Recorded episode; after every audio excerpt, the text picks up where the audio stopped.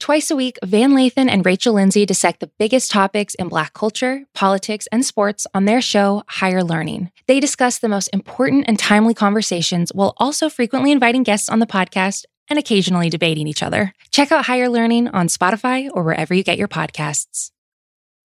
This episode is brought to you by Cars.com. When you add your car to your garage on Cars.com, you'll unlock access to real time insights into how much your car is worth. Plus, view its historical and projected value to decide when to sell. So when the time is right, you can secure an instant offer from a local dealership or sell it yourself on cars.com. Start tracking your car's value with your garage on cars.com. This episode is brought to you by Jiffy Lube. Cars can be a big investment, so it's important to take care of them. I once got a car that I started out with 25,000 miles on. I got it to over 200,000 miles because I took care of it. You know how you take care of a car? You take care of the maintenance, the oil, the brakes, all that stuff. And if you don't, you can have a car just completely fall apart. When your car needs maintenance, head to Jiffy Lube. They provide automotive excellence at speed.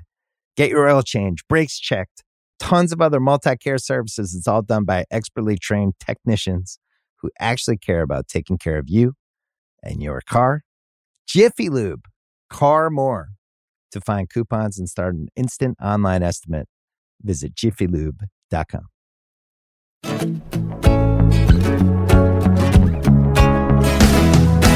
All right, welcome back, everybody. This is Larry Wilmore. You are listening to Black on the Air. Thanks for tuning in, you guys. Um, we got a real meaty, meaty podcast today. um, subject I've wanted to cover for a while. Craig Whitlock, reporter for the Washington Post, is here with his book, The Afghanistan Papers. And we're going to go through kind of a deep dive on the whole war in Afghanistan. And, uh, whew, man, some of the um, just issues and lies and the whole quagmire because uh, you know it's this is we were there 20 years you guys. And this this war so many people had just pretty much forgot about it. And i feel like iraq took all the uh, oxygen out of the room and everything and so many other things. And um, it's just fascinating how fucked up uh, this situation was and how we fucked up big time in afghanistan by bush obama trump and now biden. So congratulations United States. Uh, that was a nice little relay race you guys did. Fucking up on the war. So Craig Whitlock uh, is here to talk about it. Um, we had a real good conversation. I don't have a big weigh in today. I have one thing that I want to talk about because this this kind of bugs me a little bit. And let me tell you what the what the issue is. Like, here's the thing. I'll put it in this way. Let's do a new segment on the show. Okay. The segment is going to be called "You're Not Wrong." But this ain't right. Okay. You're not wrong, but this ain't right. And let me tell you what this is because I find it's very easy right now to fully disagree with things. We're in a very divisive world.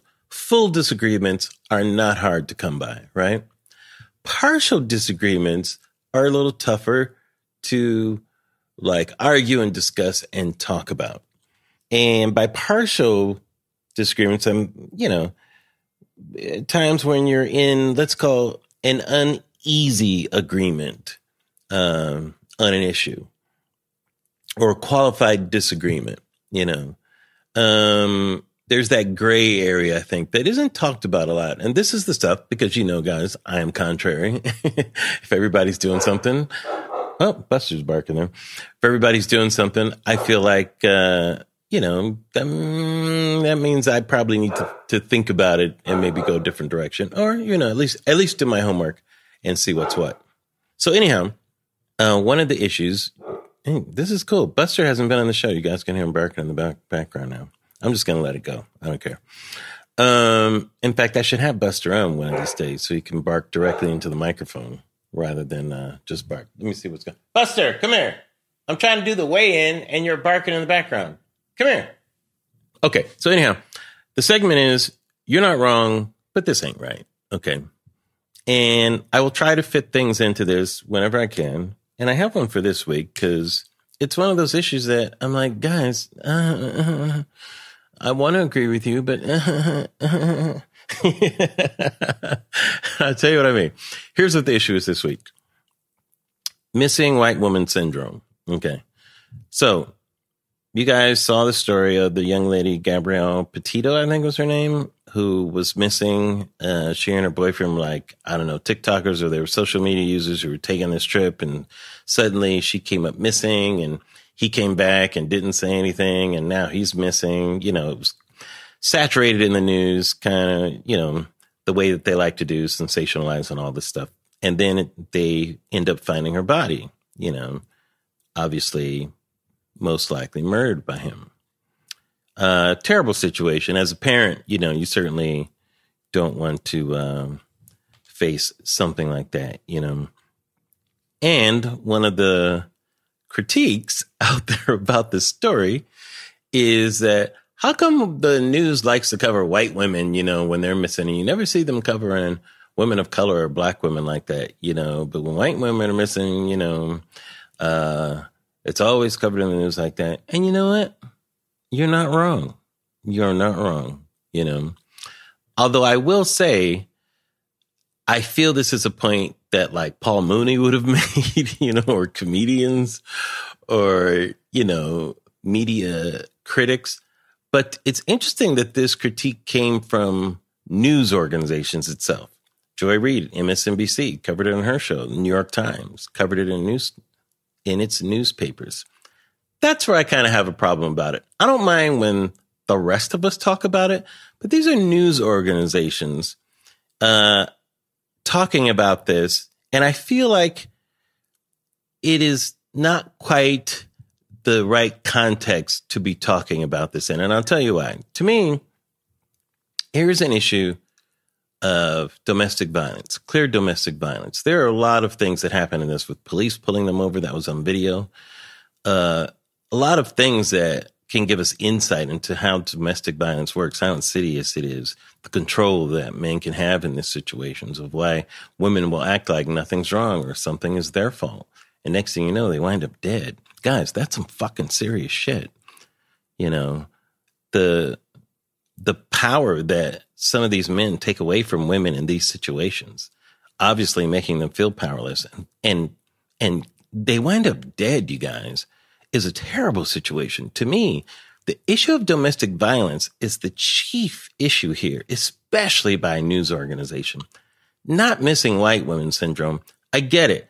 This is why I say you're not wrong. Yes, sure, you're absolutely right about that. You know, I wish that like um, if I was still doing my show, the nightly show, we probably would have made that point. Although I'll I fucking guarantee you I would have made this point too. But it is not a point that a news organization should be making. New York Times, MSNBC. While this girl is lying dead on, on a in a morgue, this is the point that you're making, not about domestic violence. You're you're having us look into the statistics of how many black people are covered in this situation and not how many women are killed in this situation. Guys, what the fuck? Seriously. This is a huge problem. Domestic violence is a big, big, big problem that is serious. Missing white women syndrome, yes, it's it's something that's interesting, but you know, it is not where the New York Times, especially, should be putting its focus on. You know, I'm really, you know, cable news, what are you to do? But man, New York Times devoting, you know, space to that really just doesn't seem right. So this is my first, uh, the first prize of you're not wrong, but this ain't right goes to the media coverage of missing white woman syndrome over domestic violence. All right. It ain't right. This is not the right context to be making that. So anyhow, you know, context is key, guys. Context is key. I was watching the Muhammad Ali um, documentary had Ken Burns on last week, and listen to that one last week if you haven't. It's really fun. And watch that documentary, especially if you're a Ali fan. One of the segments in it showed Malcolm X, and this is a very famous segment where he was interviewed right after the Kennedy assassination. And Malcolm X talked about how this to him is a case of chickens coming home to roost. And, you know, it's not a sad occasion when chickens come home to roost, you know. It's, sometimes it's a glad occasion. He says something like that, you know. But he's making an analogy that wasn't wrong about, from his point of view, the evil that white people had done in the world against black people. And to him, almost like karma, this is coming back home, you know. Malcolm X wasn't wrong, but John F. Kennedy, you know, was, I mean, he was a beloved president and his, you know, his body was still warm probably. I mean, who knows how long after this was done that he was talked about, you know. This was a huge tragedy for most of Americans. And it was not the proper thing for Malcolm X to say in that moment. Malcolm X wasn't wrong, but it was not right. And Elijah Muhammad understood that. Uh, for one thing, he was concerned about, you know, the bad press the Nation of Islam would get. And so he, you know, silenced Malcolm X for a while because it hurt his organization. I don't think he cared about anything more than that at that time. Malcolm X himself walked back the statement as much as he could. It was very difficult because the nation was hated so much at that time. And this was before Malcolm split. This was what caused his split with the nation or was the start of it. And before he really came into his own as the type of leader that we remember him as. But he understood that, you know, probably wasn't the right thing to say at that time because context matters, you guys. Context matters. It's not enough to just say, well, that's the truth. Well, that's true. You know, well, sure. You know, you're not wrong sometimes. Let's not get so caught up in the truth that we say, well, something is right. Well, that's what it is. Well, this is true. Well, I'm not wrong. Yes, but it doesn't mean that you're always right. It doesn't mean that the context is right or that it's proper. You know, what, what about tact? Who ever thought about that?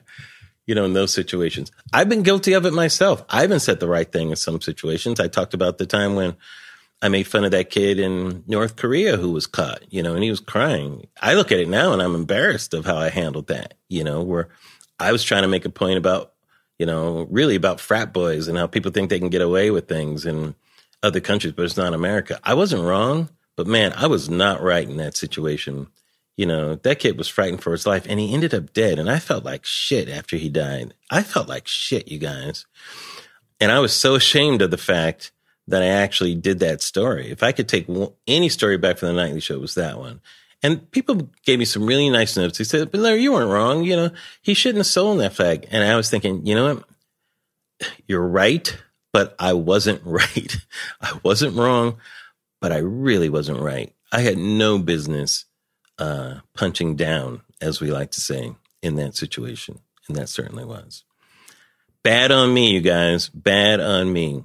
But bad on all of us if we can't keep our eyes on the prize for what is, let's put it like this instead of focusing so much on what we think is right or something is true, you know, what do we need in the moment? Let's focus on what is needed in the moment, you know? Do we need to take care of ourselves in the moment? Do we need a little graciousness in the moment? Do we need a hard slap? Sometimes we do need a hard slap, you know. But I think if we focus more on what does this moment call for, rather than well, this is the truth. This is what this is what I know. This isn't wrong. oh, and it happens all over the place. This is not an ideological thing. This is truly not even a both sides thing everybody does this in some area of their life, you know, especially in relationships. How many times do we do this in relationships? That's probably one of the biggest examples where we bring up a point that is not a wrong point of what happened in a relationship, but it is not what the relationship is calling for in that moment. And let me just say it this way. Okay. Let me give you a little relationship advice from somebody who's divorced. Okay. Who was married for 20 years. Okay, guys. If your significant other is angry at you and expressing something, many times they are not uh, looking for your version of the truth. Okay? Um, because many times that's what you come back with your version of the truth.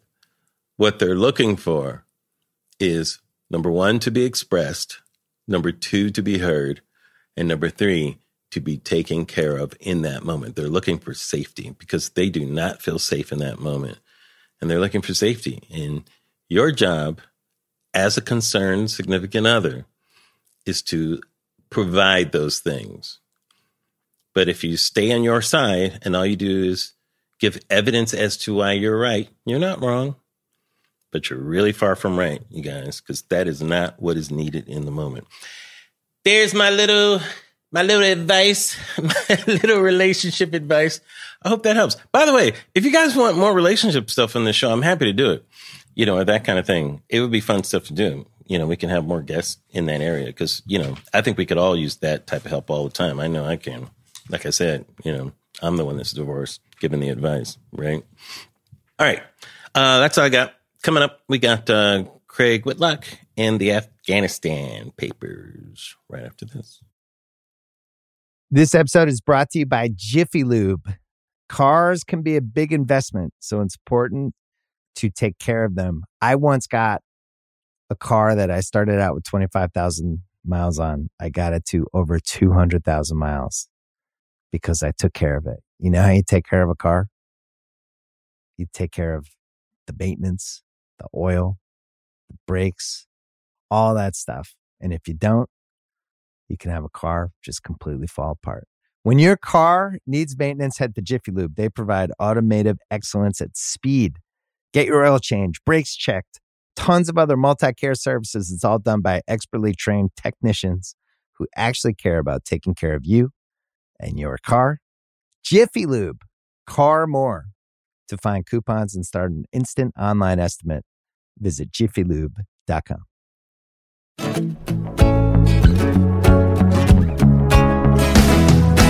All right, welcome back, everybody. Uh, my special guest this week has written, wow, let's call it an Ellsbergian account of the Afghanistan war, right up there with the, I mean, seriously, with the Pentagon Papers, as far as I'm concerned, the Afghanistan Papers, secret history of the war in Afghanistan. It's a fascinating book, you guys. I said I've got to read it about three times. It's so dense, but so well reported and so fascinating. Craig Whitlock, welcome to Black on the Air, Craig. Thanks for having me very much. Uh, reporter, I was going to say Cub reporter for the Washington Post. I love that term, Cub reporter. It always sounds great. Yeah, it keeps us young, Craig. It keeps you young. That's yeah. right. I'll take it. Yes, exactly. But uh, thanks for being a show. I really appreciate it. it. This is a, it's a fascinating, fascinating, fascinating book. There's so much in it, and there's so much in this whole mess, you know, that I know you had to work through and everything. Um, now, how did this project begin? Did it begin as more of a uh, kind of a magazine project for the newspaper, so to speak, or it, it all began with a tip from a source. It wasn't uh-huh. that I was looking to dive into a big project on Afghanistan. It was the summer of 2016, and uh-huh. uh, I got a tip that uh, a federal agency called the Special Inspector General for Afghanistan had uh, interviewed a fairly well-known Army general, Michael Flynn. Uh, mm-hmm. He was I hmm. covered the Pentagon, and so in the military, he actually was pretty well respected. But then he retired and he started jumping into politics. And that summer, he was gaining a lot of notoriety for right. campaigning for Donald Trump and shouting "lock her up, lock her up" about yes. Hillary Clinton. Crazy. But I wanted to know. I heard he had given this long interview about the war in Afghanistan, and I was interested in what he said because he used to be in charge of military intelligence over there in the war. Uh-huh. Uh, and I thought it was going to be a simple public records request to just get a transcript of what he said. Uh, long story short, the Washington Post had to sue the government for this under the Freedom of Information Act. Wow. Uh, and what we found was that Flynn was pretty unsparing in his assessment of Afghanistan and all the mistakes that were made. And I found out that he was just one of hundreds of people who had been interviewed about the war, uh, from people all the way from 2001 under Bush to those under Obama and some under Trump. So I thought, well, this is really interesting. What did all these people say? Because at that point, everybody kind of thought the war was winding down. Obama had right. promised to end it. Uh, so people weren't really paying that much attention, but this would be a you know a potential historical look at what went wrong in Afghanistan. So again, the Post had to sue again to get the rest of the documents. It took us three years, but the documents were really revelatory because they just showed all these people who thought their remarks wouldn't be made public, admitting how screwed up things were in Afghanistan, mm-hmm. how many mistakes they had made, and above all, had really misled the American people about how things were going for many, many years. So, mm-hmm. uh, fortunately, the Post decided to publish all these online, uh, and there was a you know there was a big response from our readership and that led to the book. I ended up giving a lot more similar documentation for the book, transcripts of oral histories, but again, right. this theme of all these people saying what went wrong in Afghanistan in very unvarnished language.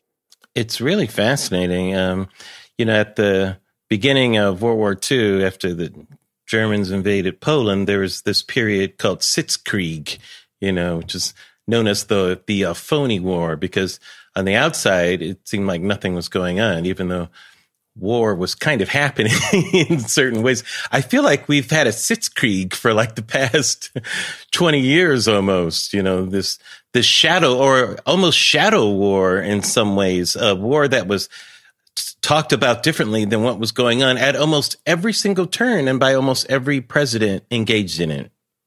Yeah, that's what I think even to me doing research on this, I was shocked when I'd read these interviews or these documents yeah. at just the contrast between what our leaders were saying in public about what was going on in Afghanistan right. and what was really happening on the ground, both in terms of individual events, things happening.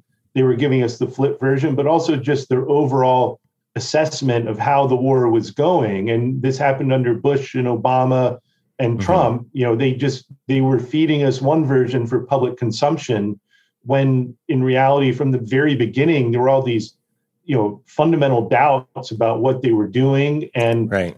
lack of confidence in their strategy and that years ago they had really come to the conclusion that this was an unwinnable mm-hmm. war that kept telling the public that we were making progress and turning the corner and you know victory was in hand and things like this and i just I, you know i think we were the public in general was just sort of you know they were kind of paying attention, but we kind of got accustomed to this, and right. it was out of sight, out of mind. We accepted that narrative, and then when you go back and really dig under the surface, it, you know, it, it is pretty shocking just how screwed up things were. Yeah, it. Uh it's amazing how the series Homeland got so many things right. And it was a contemporaneous television show you know, it's like you make that show 10 years after, but how do you make that show during? That was fascinating, you know. Uh, Craig, one of the things I'd like to do for this, for the sake of, you know, we cover, we do so many things in this podcast. Let's, let's start from the beginning as much as we can to give kind of a macro view of Afghanistan. You know, let's start with that Soviet invasion, if you will. Like what in the macro, what was that invasion all about? And let's kind of describe what was happening in Afghanistan during that time. Yeah, so this is 1979 when the Soviets invaded. December 1979. I right. was, I was, uh, I think, in sixth grade or something like that. Because yeah. my teacher made us go to the library in my middle school to look up every reference to Afghanistan. Uh-huh. There was virtually nothing outside of the encyclopedia and uh, right. National Geographic. So, you know, Americans really had no idea about anything about this country. Then the Soviets yeah. invaded, and suddenly it became on you know the radar for us but yeah we i think carter boycotted the olympics because exactly. of it which was a huge thing yeah and this was a real cold war conflict at the time the soviets went into afghanistan because it mm-hmm. bordered mm-hmm. their country and because they wanted a communist puppet state and they wanted mm-hmm. to install uh, a regime there that was more favorable to moscow was it mainly like warlords during that time or no they, what, what they, was the government what was how was it structured during that period well prior to that it afghanistan had actually been a monarchy for a long time then mm-hmm. in the 70s there were a number of coups where you had different ruling parties come in but it was kind of it was these almost potentates so to speak and people oh, okay. relations who were controlling afghanistan right? Um, not warlords per se, but you know this had led to instability, and the mm-hmm. Soviets finally finally had enough, and they wanted to get in some diehard communist leaders. Uh, right. Uh, because they were worried it could maybe tilt out of their orbit a little bit. So that and they that felt the, they could exploit that instability rather easily. I mean, they're the Soviet Union, right? That's right. And so mm-hmm. this led, though, to a very uh, bloody, very costly 10 year war in which the Soviets were trying to put down an insurgency in mm-hmm. Afghanistan that were led by what they were called the Mujahideen, the holy warriors, that became partly a religious conflict where mm-hmm. uh, Islamic leaders who were opposed to the Soviet communist regime banded together to try and drive them out. And of course, the Americans were supporting the Mujahideen during that time with, uh, with weaponry and, and finances yeah. and things like that. And by the time the Soviets withdrew in 1989, the United States thought this had been a, a terrific outcome in Afghanistan, that we right, right. kicked out the Red Army. And little did we know we would get dragged into a much longer war there eventually. And in that uh, vacuum uh, after the Soviets left, the Taliban kind of arose, right? They did it, it not at first. At first, there was just really a, a no holds barred civil war in Afghanistan mm-hmm. between all the different factions that had been fighting against the Soviets. So the Soviets left in 1989. Their puppet government hung on for a few years, uh, uh-huh. uh, but there was this really bitter civil war, and then the puppet regime fell, and then you had all the different warlords and factions fighting each other. Really, just the country was already battered, but they further tore it apart. And mm-hmm. into that vacuum, the Taliban kind of stepped in starting around 1996. They kind of right. swept through the country pretty quickly uh, in an attempt to restore order and try and bring some stability to Afghanistan. They did it in a very brutal way, mm-hmm. but they had taken over about 90% of the country by 2001, which is, of course, when September 11th happened and then the United States came yeah. back on the scene. So, ironically, the Taliban were kind of the peace bringers to the Afghan people in some ways, even though they were they had their own brutal ways and everything. They kind of stopped all the the mishigash that was going on there.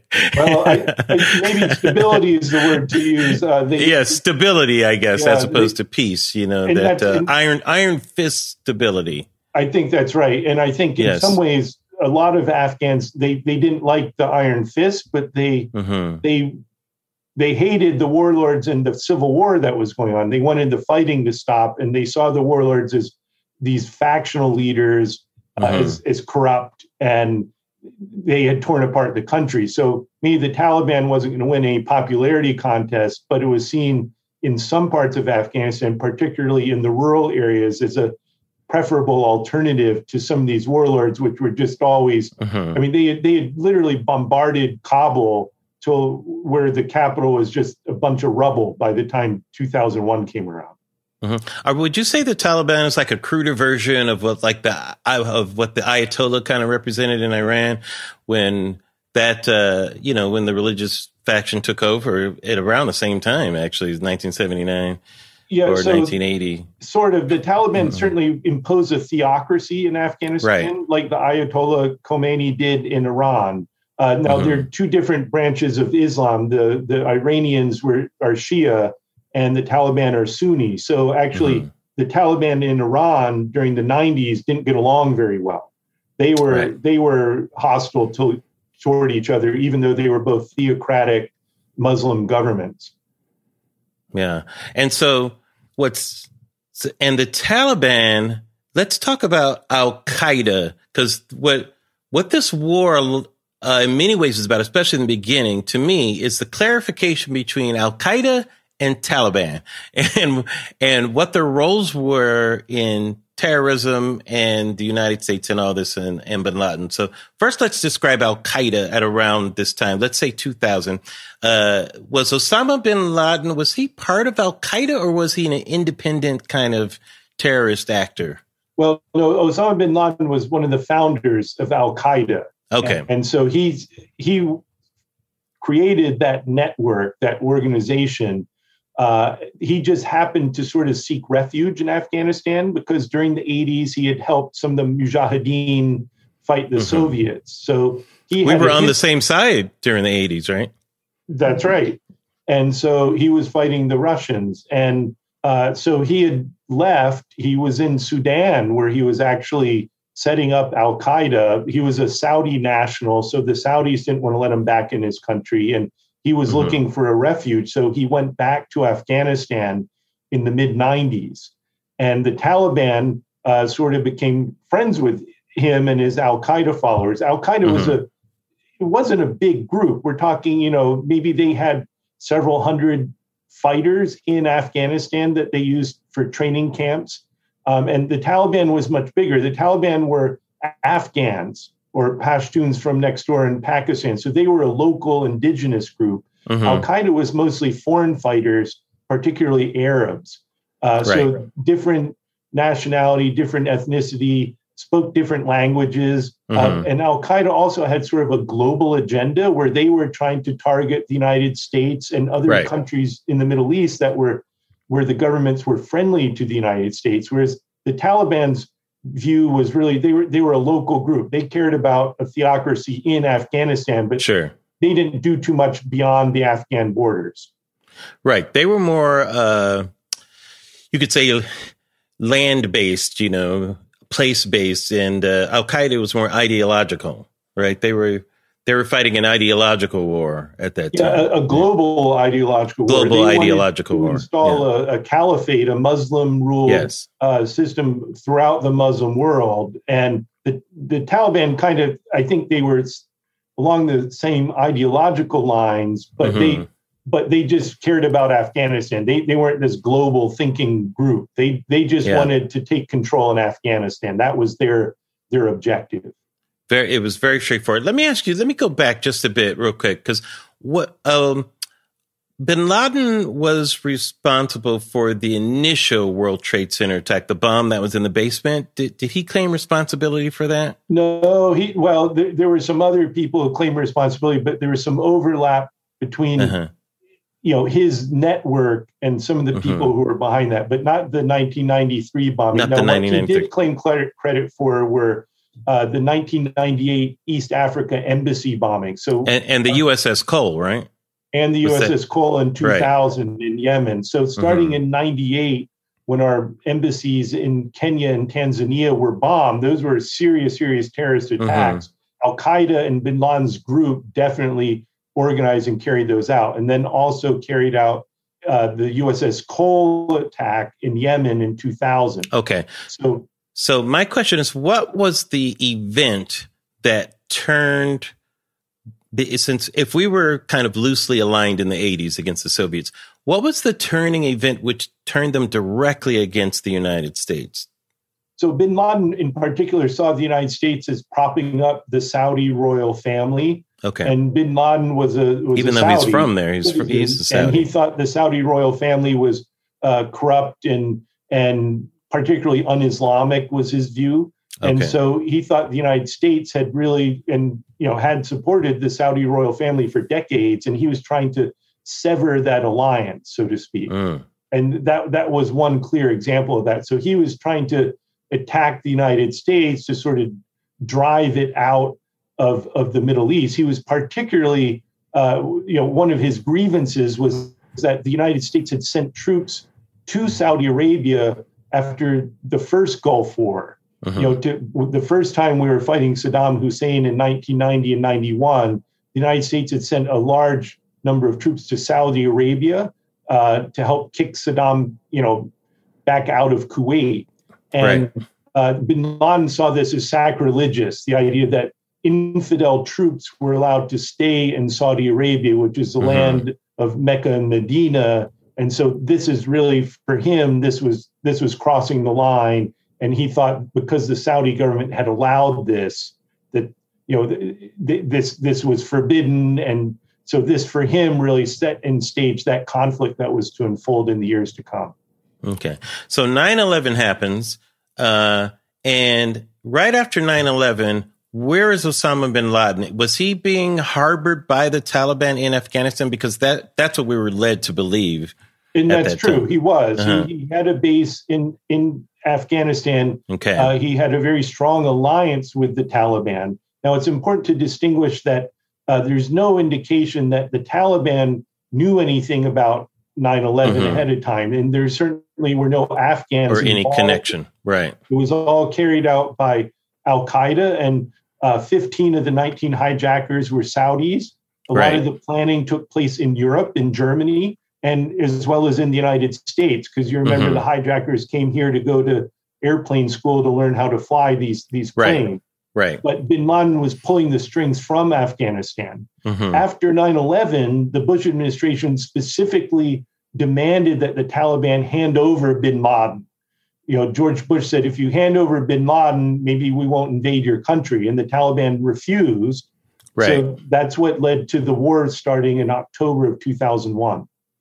And there's so much conflation right at the beginning because one of the things that was said was they want to make sure that if they disrupt this, then they can't plan another attack on the U.S. I'm like, you can plan an attack anywhere. You can, you can plan a terrorist attack, you know, anywhere. Why do you, you don't have to be in a place to plan a terrorist attack? I never understood the geography of that decision. Um, well, that's a really basic fundamental issue with the whole war yeah. and why were we there? You know, in, in the very beginning, the whole purpose of the war was to go after Al Qaeda and to mm-hmm. track down bin Laden, right? To hold the people who were responsible accountable for it and to make sure there couldn't be a repeat attack. Now, at the time in 2001, that made sense because Al Qaeda's base, its refuge, mm-hmm. was in Afghanistan. But within six months of the war starting, uh, Al Qaeda had all but disappeared from Afghanistan. Its leaders had all been mm-hmm. captured, killed, or had fled the country to go to Pakistan or Iran or Iraq or places like that. So Al Qaeda was pretty much gone from Afghanistan by April of 2002. And even and, Laden had left to go to Pakistan.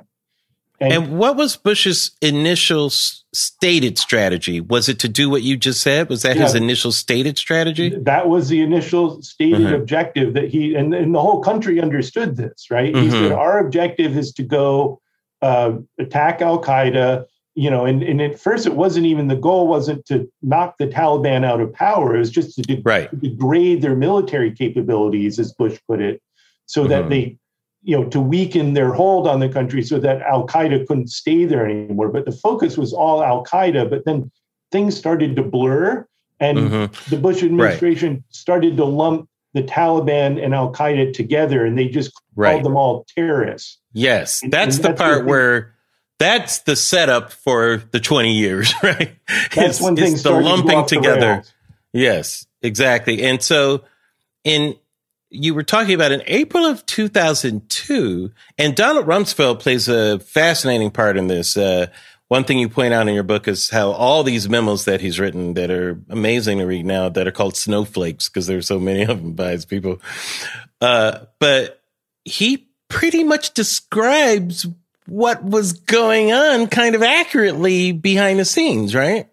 Yeah, there was one pivotal moment in April of 2002. Bush goes to give a speech at the Virginia Military Institute, this private mm-hmm. military college in, in southwestern Virginia. And Bush is feeling good at that point because, you know, the Taliban was toppled, the fighting had almost stopped in Afghanistan. Al mm-hmm. Qaeda's leaders were gone. I mean, bin Laden had gotten away, but you know, it looked like we had won the war. And Bush is mm-hmm. feeling, uh-huh. you know, his approval ratings are sky high. And he gives a speech at Virginia Military Institute in which he's reassuring people, don't worry, we won't get stuck in Afghanistan. We're not going to get bogged down like the Soviets right. did. And we're, we're not going to have a repeat of what happened to the British there right. in the 19th century. But on that same day, uh, when Bush is giving that speech, Rumsfeld writes this memo to several top generals and aides and says, uh, you know, if we don't get a plan to stabilize Afghanistan, we're never going to get our troops out of there. And he ends the memo with one word. It says, help exclamation point wow so here you know here's bush telling the public don't worry we're not going to get stuck we're not it's not mm-hmm. going to be a quagmire but on the exact same day rumsfeld in private is is screaming help from his generals saying we're going to get stuck if we don't figure out a way to get out of there. So it's just this complete contrast. I feel like uh, several things happened during this time. Too. Wait, the first thing is who changed the objective? Like, how did that happen? And then, then what happens? Well, however that happened, I don't know whether it's the generals doing something or Bush's people or whatever. But then when Iraq starts to become the focus, the the eyes get off of Afghanistan, and it's like, you know. whatever happens is going to happen now. Like no one's even in charge after a while, it seems. Well, you're right on both counts. So first, the, the question of what happened, why they changed the, yes. the objective and the strategy. Uh, part of that is because even though Bush had promised we wouldn't get stuck in Afghanistan and mm-hmm. we would not get involved in a long nation building campaign, yes. the truth was, you know, we owned the place, right? We knocked the Taliban out. We were in control of the country. And Afghanistan the, uh, Powell doc- the uh, Powell doctrine, actually, you break it, you own it, right? Well, right, but the country mm. it was a wreck. I mean, it needed help, you know, and mm-hmm. the only way to try and stabilize it was try and get it some help. So that's when things started to shift. But Bush never really spelled out how much help and what we were going to, mm-hmm. how long we'd be there. And the reason for that is, as you you mentioned, that they just started shifting their focus to Iraq. That mm-hmm. uh, is, as early as December 2001, the Pentagon was drawing up war plans to invade Iraq mm-hmm. uh, you know, 18 months before it happened. And so they they kind of they thought they had won in Afghanistan and they stopped paying attention. We kept several thousand troops there, but you know, all the attention, all the focus went to Iraq and we stopped watching what was going on in Afghanistan. From your point of view, Craig, why do you think the focus went to Iraq. Some people suggest it was a vendetta, the Bush, you know, getting back for his dad or that type of thing because they wanted to assassinate him. I've heard those kind of rumors. Was it, some people say it's the neocons, you know, Cheney et al., you know, who are leading that. Uh, where, where did that come from? That, because that was a sharp shift and really the country was united around the Afghanistan approach initially, but was very divided about Iraq. Exactly. And it, it, was, to be honest, a neocon thing that even before September 11th, when Bush's administration came into power, mm-hmm. they'd always had Iraq as one of their foreign policy priorities. It they was in their sights. Administration had been soft on Saddam Hussein. And mm-hmm. there were some of them who had been involved under the first President Bush in the first Gulf War that thought we let Saddam get away you know, that we should have pursued this and tried to knock him out of power instead of just kicking Iraq out of Kuwait. And mm-hmm. so I think this was this had been a priority for Cheney and Rumsfeld and Wolfowitz and a lot of these guys. And when 9-11 happened, that sort of became a pretext for, okay, we've got world opinion on our side on this war on terror. Let's see if we can make that shift uh, to Iraq, that we can use this as an excuse to take military action in Iraq. It's something they had been thinking about for a while, and now all of a sudden, uh, you know, we we had this war in Afghanistan, and it, they tried to see if they could extend it to Iraq in so many words. And during that period of the Iraq invasion and I think the year or so afterwards. What was going on in Afghanistan? Was it was there like mission confusion? Where did we? I don't think we had a lot of troops during that time, right? No, we didn't, and only a, a small fraction of the number that went to Iraq. You know, maybe we uh-huh. had 10, 15,000. So we had a pretty light force there, but it really right. just went on autopilot. And I'll, there's one really good story in the book that there's another one of these memos from Rumsfeld one mm-hmm. year into the war. So this is the fall of 2002. It's it's a few months before we invaded Iraq. Mm-hmm. Rumsfeld goes to the Oval Office to see Bush, and he says, "Mr. President, I've got two generals in town who I think you should." Oh yes, that, that was great. And yes. one of them's this guy, General Tommy Franks, who's in charge yeah. of all military operations in the Middle East, and he's drawing up plans to invade Iraq. The other one is General Dan McNeill. And Bush says, Oh, yeah, Tommy Franks, I want to meet with him to talk about mm-hmm. Iraq. Uh, but who's General McNeill? Who's that other guy? who's the other guy? And Rumsfeld says, "Well, sir, he's he's your general, the top general in Afghanistan." And Bush goes, "Oh, well, I don't need to meet with him." So here you have the commander in chief. Doesn't even he forgot the name of his. Had no idea who he was. Top yeah. guy in Afghanistan. And then when Rumsfeld says, "Well, maybe you ought to talk to him," he's like, "Oh no, no, I don't need to do that." So that really gives you a sense of their mindset. Bush was all mm-hmm. focused on Iraq had totally stopped paying attention to Afghanistan. Wow. What um all through the book you go it's fascinating because I I love that no one can consider this a partisan book at all, which I love, you know. And each administration has had a problem with a with the truth. you know. What what were some of the biggest lies from the Bush administration during this period? Well, or so- or misleads or whatever you want to call them, you know? Well, some of it was about individual events. So, okay. for instance, uh, in February 2007, the insurgency in the Taliban was starting to pick back up. Mm. The hmm. number of suicide bombings had started to increase, and we knew we were kind of getting in trouble, that the Taliban was coming back and we couldn't just eliminate them. So in February mm-hmm. 2007, Vice President Cheney makes an, an, unannounced trip to Afghanistan. He's going there to meet with President Hamid Karzai.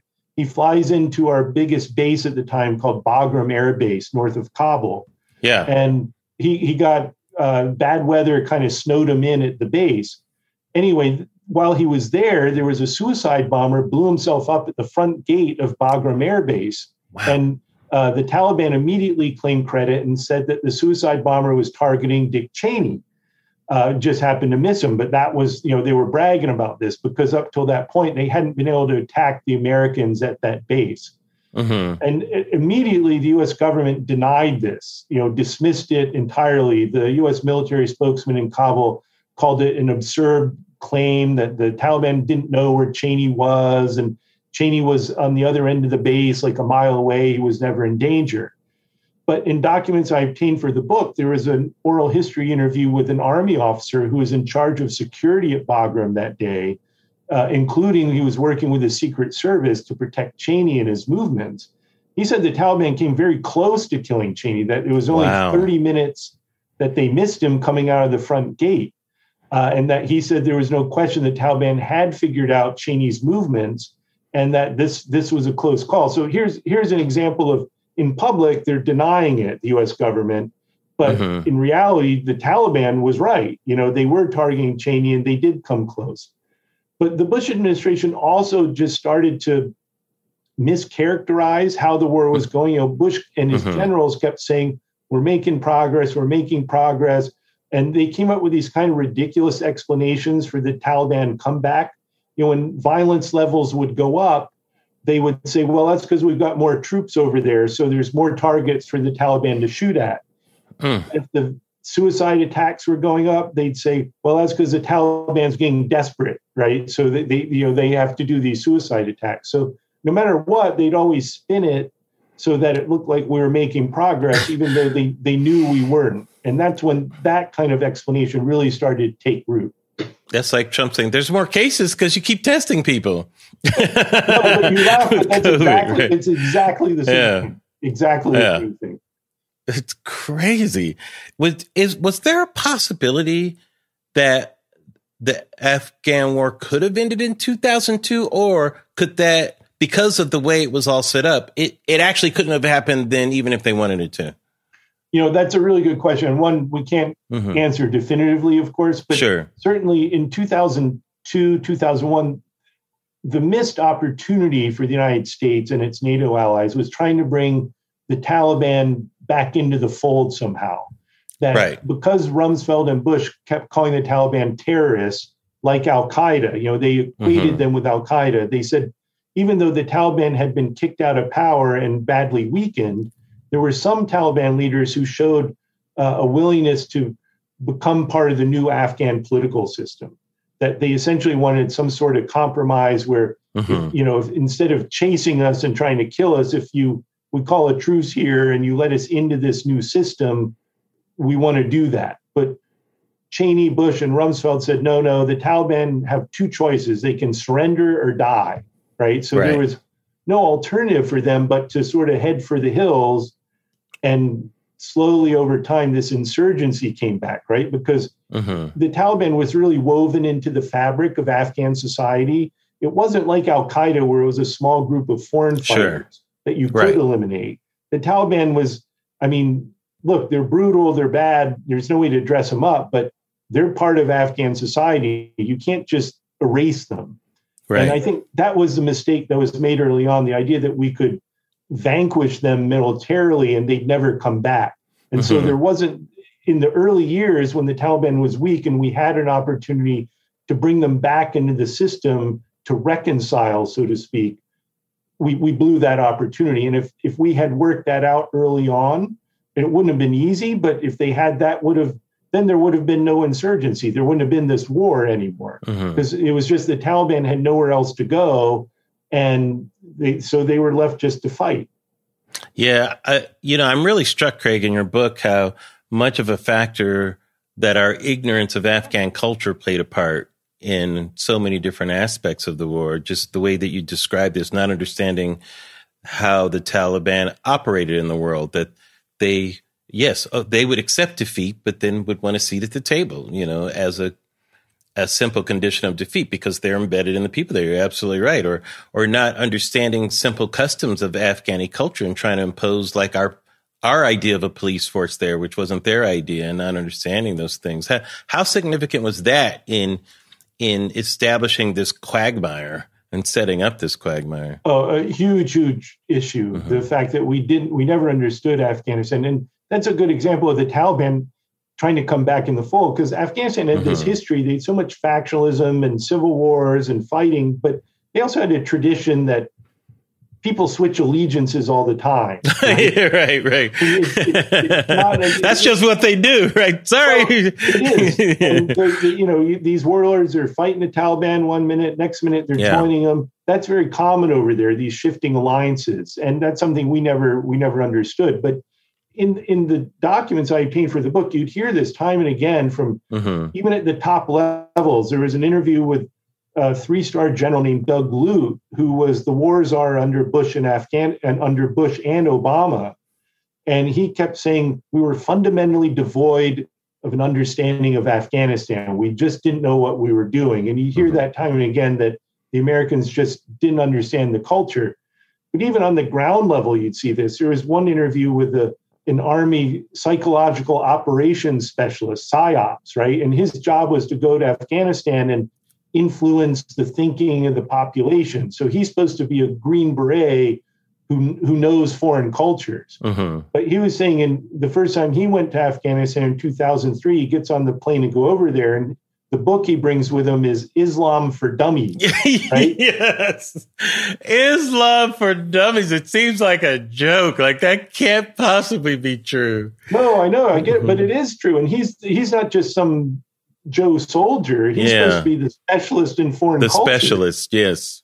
And so that really sums up how little we did understand. And even though we were there for 20 years, yeah. we never really developed in expertise. We didn't have people who spoke the languages. Mm-hmm. You know, most of the people who went to war, whether they were troops or diplomats, they go in for six or 12 months and they come home. Then somebody new goes over. And yeah. on one hand, it's understandable. You don't want to keep somebody there for 20 years, but we never really developed a, a level of expertise in the society. And, yeah, and we just recycled people. I'm really surprised that the CIA wouldn't have had a more expert hand in these matters. I mean, I've joked as a comedian about American cultural arrogance, you know, not wanting to learn other languages. you know, we're, we're very provincial here and that sort of thing. You know, we're in Europe, you're almost forced to because you're so surrounded by everywhere in different places in the world. But to have it play out in a, you know, intelligence effort and that sort of thing where you we're, think, but I think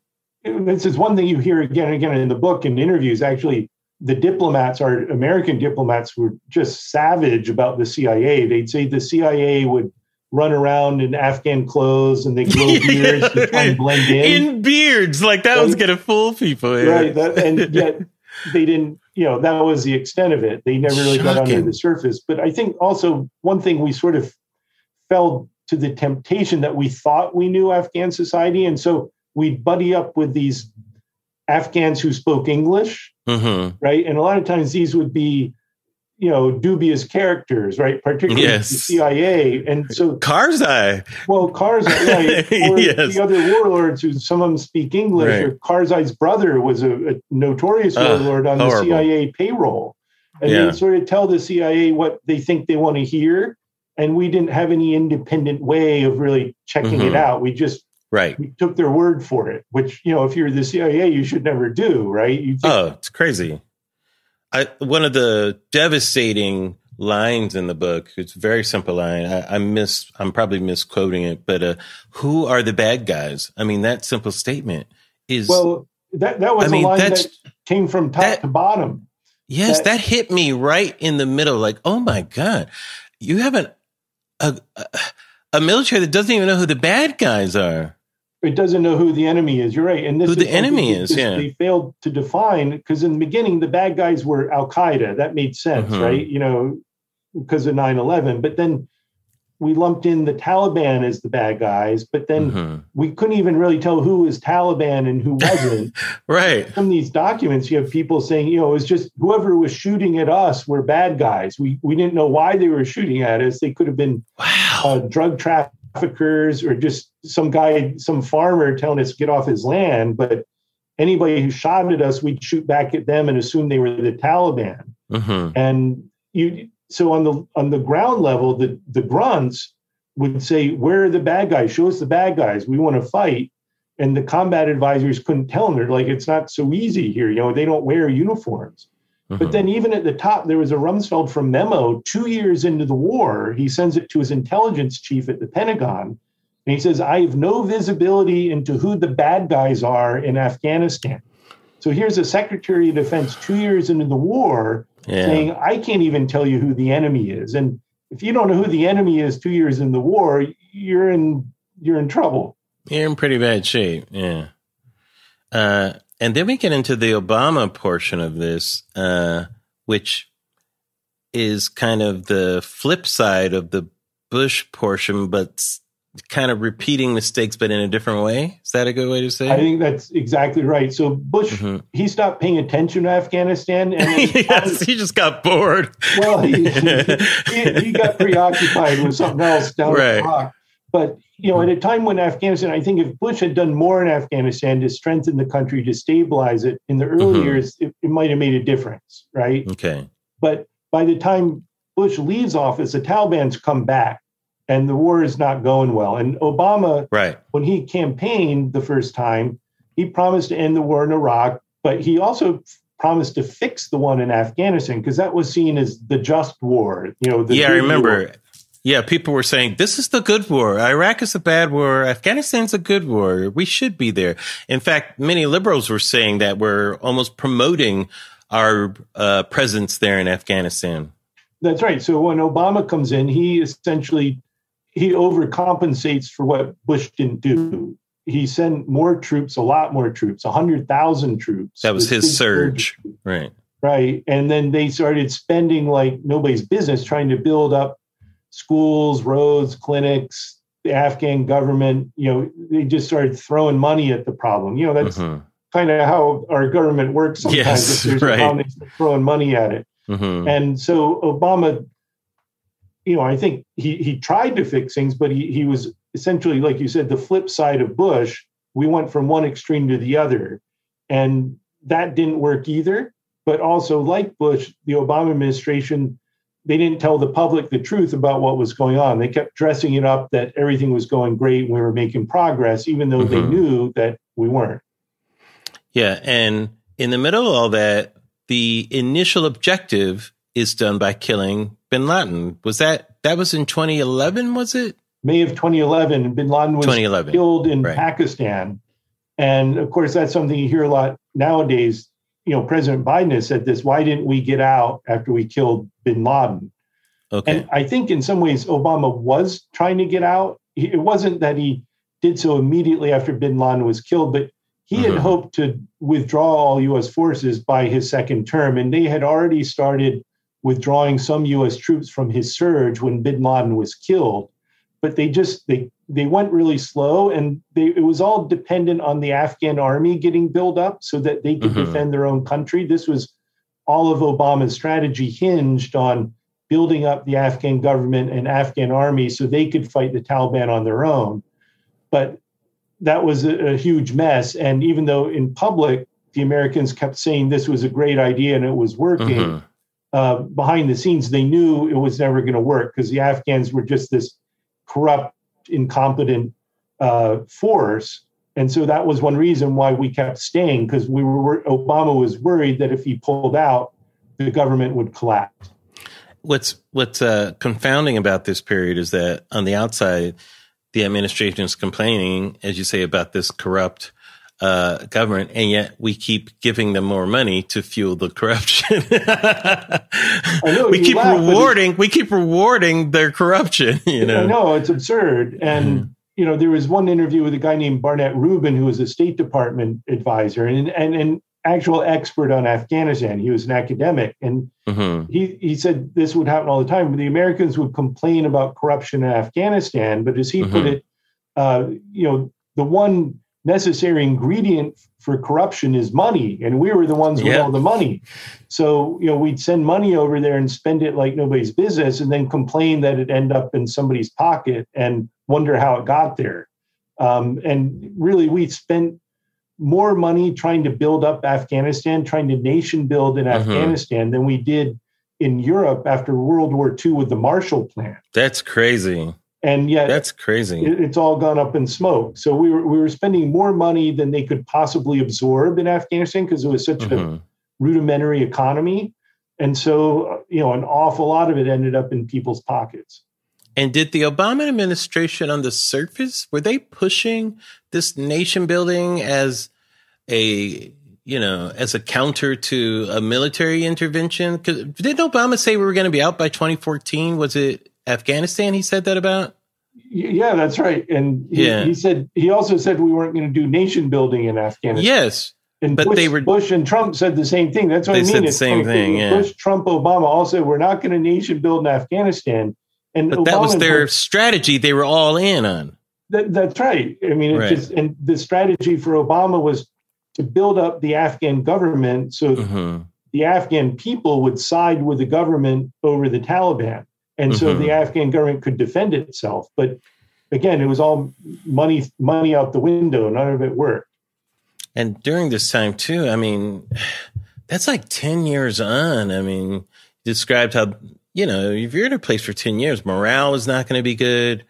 Uh, you know, there were those incidences during that time of troops like urinating and like corpses of Taliban and burning the Quran and things like that. I mean, it was a mess.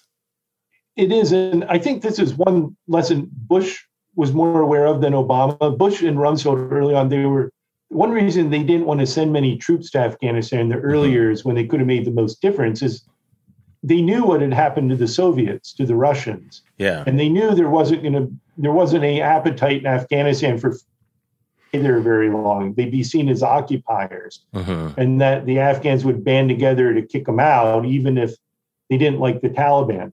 So they were reluctant to send troops. But like you said, 10 years into the war, Obama starts sending in a huge number of troops, thinking that it's kind of like, oh, we're the government, we're here to help, people mm-hmm. like us.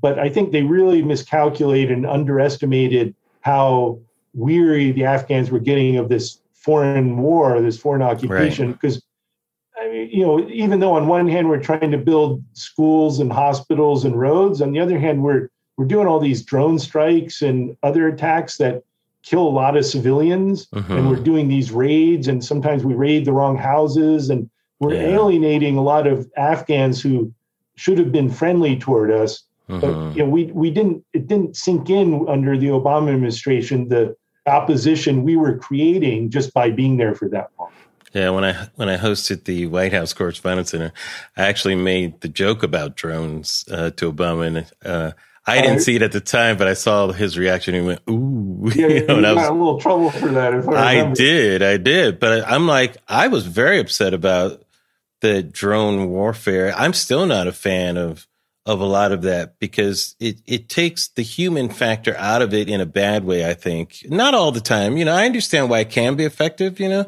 but I think you need the human element to make certain types of decisions, especially like the incident that just happened in Afghanistan with the drones uh, yeah, taking out those innocent people. Where we terrible, we Craig. Terrorists, and we end up killing a, yeah. an aid worker and his family and and children. Yeah, and, it, and it's only going to alienate more people, right? You know, how's absolutely. And th- this is a real ongoing problem we have with the so-called war on terror. We think these, mm-hmm. you know, these antiseptic drone attacks. We think they're precise. Like a video game too. Like it, like there, there's just numbers gone. Like it's not really people; it's just numbers. You know, it's it's, it's really hard to always. I mean, it, the advantage is you don't get U.S. troops caught in the crossfire, right? You know, you protect U.S. troops because you're using this robot aircraft, but the civilian casualties are have always been a problem, and the backlash right. from that is something I think our government, whichever administration, just really underestimates the the blowback that we yeah. create when we screw up one of those drone strikes. Yes, because if you if your life is not at stake, possibly, will you take all the measures to make sure that you're you're right? You know, maybe not. You know, but when you're protecting your troops, you better be damn sure you're you're going after the right target. You know, yeah, and I think I mean th- there's just a fundamental human error that's baked into that. Yeah. It's, it's a judgment call, and the intelligence can be wrong or I mean, this this last one, they just they saw some guy loading water jugs in his car, exactly. and they thought it was gasoline or something that he was going to blow up with a bomb. And mm-hmm. it was, you know, I mean, if you're going to base your decision to squeeze the trigger on that, something's more seriously wrong with the whole system. It just feels like a metaphor for the whole war, you know, the whole thing in Afghanistan, you know. Uh, and then, you know, Trump comes along. And to me, I find Trump was very much like the Democrats in 2010 in terms of his view of Afghanistan, you know, or not 2010, but in terms of, of how he felt we never should have been there. He's very anti-war. He's, he actually brought Republicans along to his point of view uh, because Republicans were very much pro the war. They always supported the invasion. By the time Trump leaves office, Republicans are acting like the Democrats voted for the war in Iraq, you know, at the exclusion, like bullied the Republicans into it almost. Yeah, it was this complete switch. And he came in promising to end the war. I mean, in some way, right. you know, just like Obama.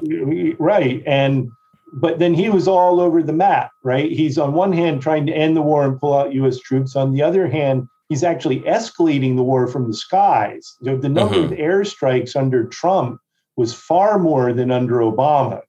So mm-hmm. this was out of sight, out of mind for most Americans.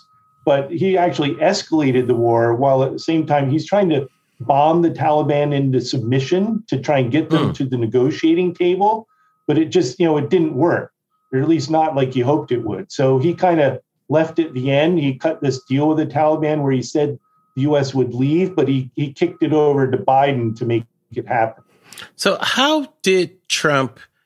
How did he eventually talk to the Taliban? Because I mean, at one point he was going to invite them to Camp David during 9-11. It's I crazy. Know. I mean, he's bombing them, and then they turn into to friends going to a hockey game. Like, how how did this happen? Well, that's a long story, and this this gets back to who are the bad guys, right? Who's right. the enemy? Even under Obama, they were starting to try and coax the Taliban to negotiate with the Afghan government. Uh, you know, and, and there at one point there was testimony by the U.S. war commander at the time, a general named John Campbell, before the Senate mm-hmm. in 2014, 2015. He's he was asked, "Who's the enemy? Is the Taliban the enemy of the United States?" And he says, "No, they're not." You know, and this kind of blew people's minds. It was like, well, what are we what are we doing there? Why are we fighting them? But it was this weird situation where we're we're fighting the Taliban to try and make peace with them, right? And we're trying to convince them to make peace with the Afghan government. And the only way we can know to force them to do that is is to bomb them.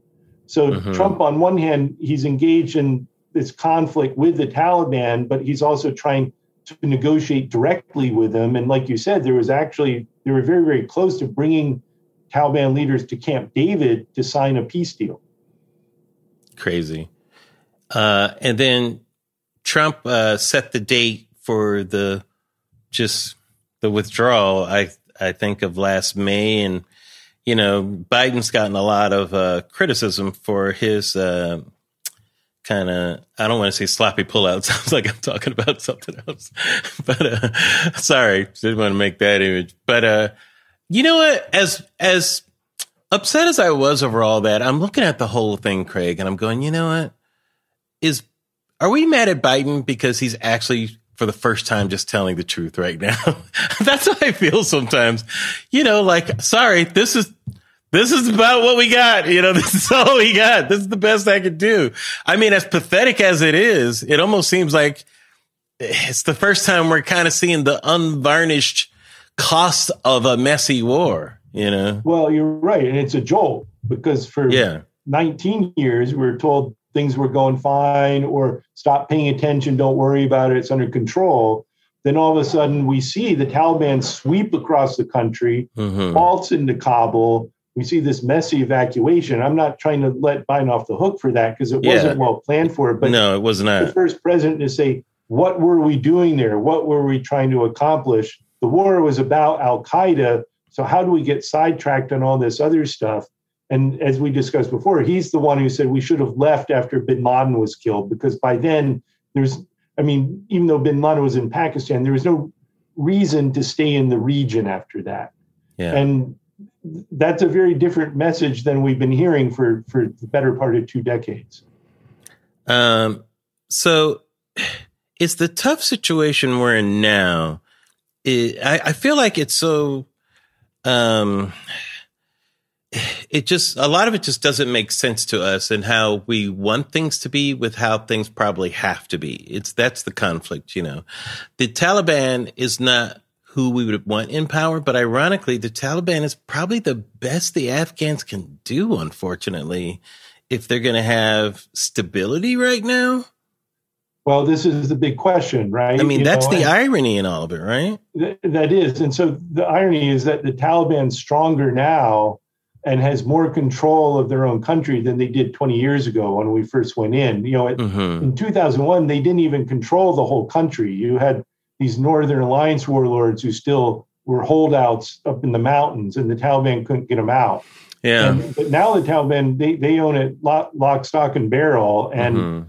They've got way more fighters and more control over the whole country. And you're right, we don't like it, and they're definitely a brutal and and mm-hmm. offensive group. Mm-hmm. Um, but this is, I think, a lot of Afghans, particularly in rural areas, they're just so tired of the fighting. They maybe aren't big fans of the Taliban, but they just wanted the fighting to stop. Yeah. You know, because I mean, they've just been nonstop war for since 1979, mm-hmm. and they, I mean, again, Taliban might not be their first choice, but they're yeah. like, as long as the war stops, that's what we want.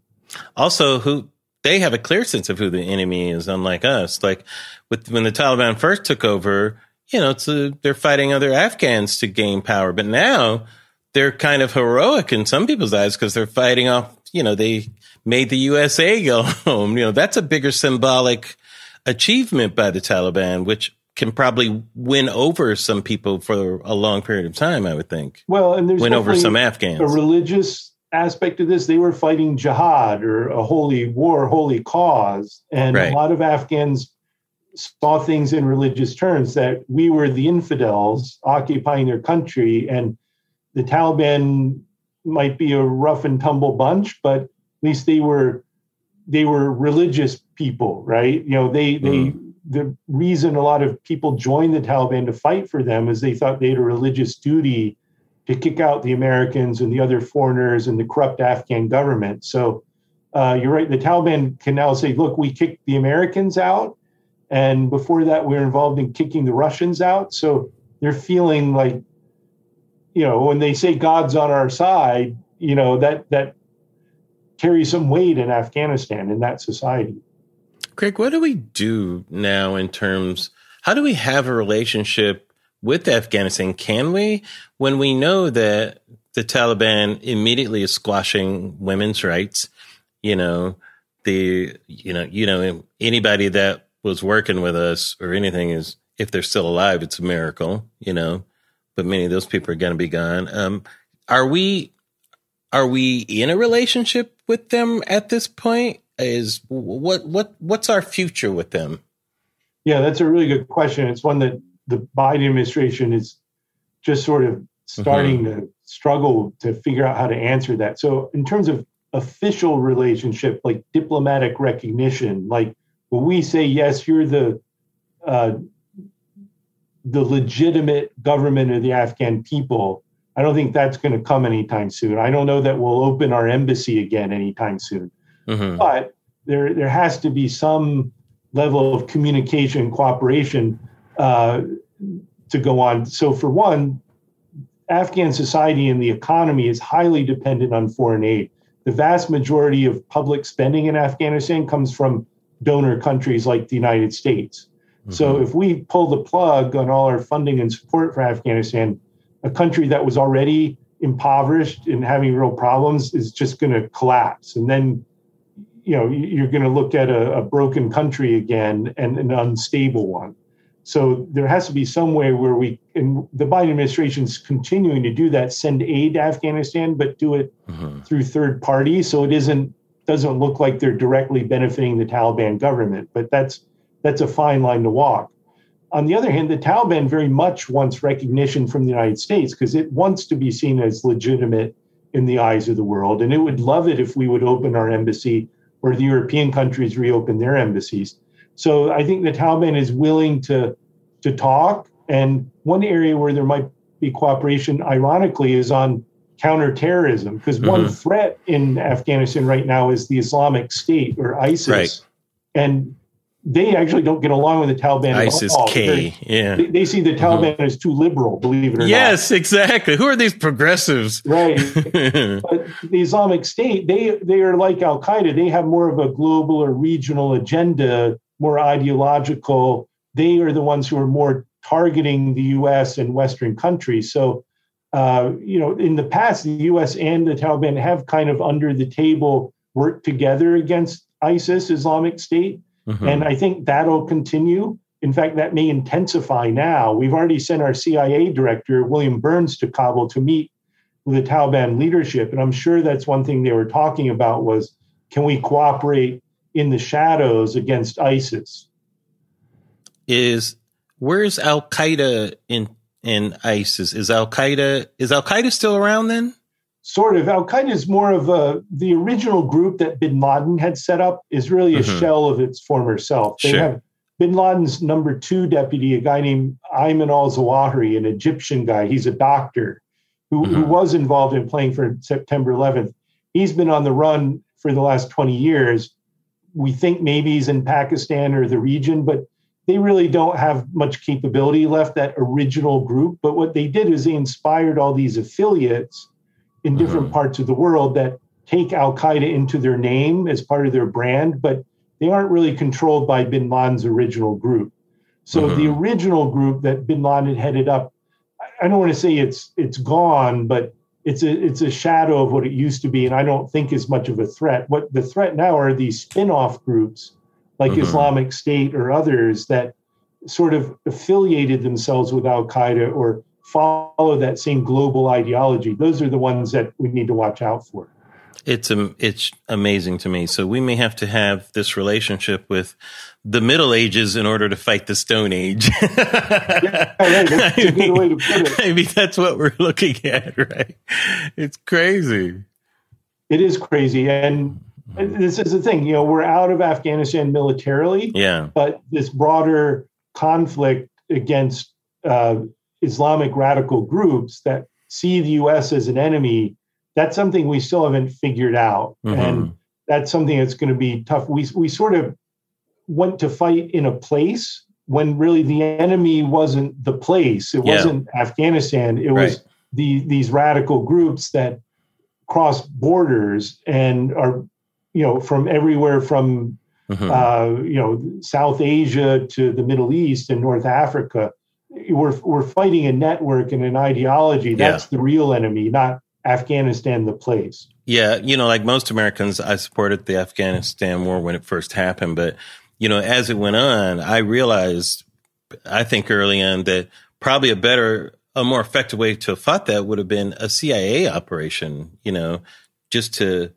I mean, it, they wouldn't have gotten as much credit, you know, but a CIA operation directly at bin Laden, you know, I mean, ultimately that's what happened anyway, pretty much, you know. With, that is, it was a CIA operation. Yeah, I, I, mean, that's how we got him. I mean, that probably should have been done from the beginning, but I think you needed that big show of military after after 9-11 you probably needed that for the american people to be satisfied right i think that's yes i think at that time it made sense though because al qaeda have a base in Afghanistan. It had camps there. Yeah. And, you know, so, and the Taliban was giving them refuge. So mm-hmm. it would have been tough to just send a, a few CIA spooks in there to have that kind of effect. But certainly after, within the first six months, things, the game had changed. Yeah. And that's when we, we kept sending more and more troops and just hunting down everybody we thought might be a terrorist uh, because I think we were still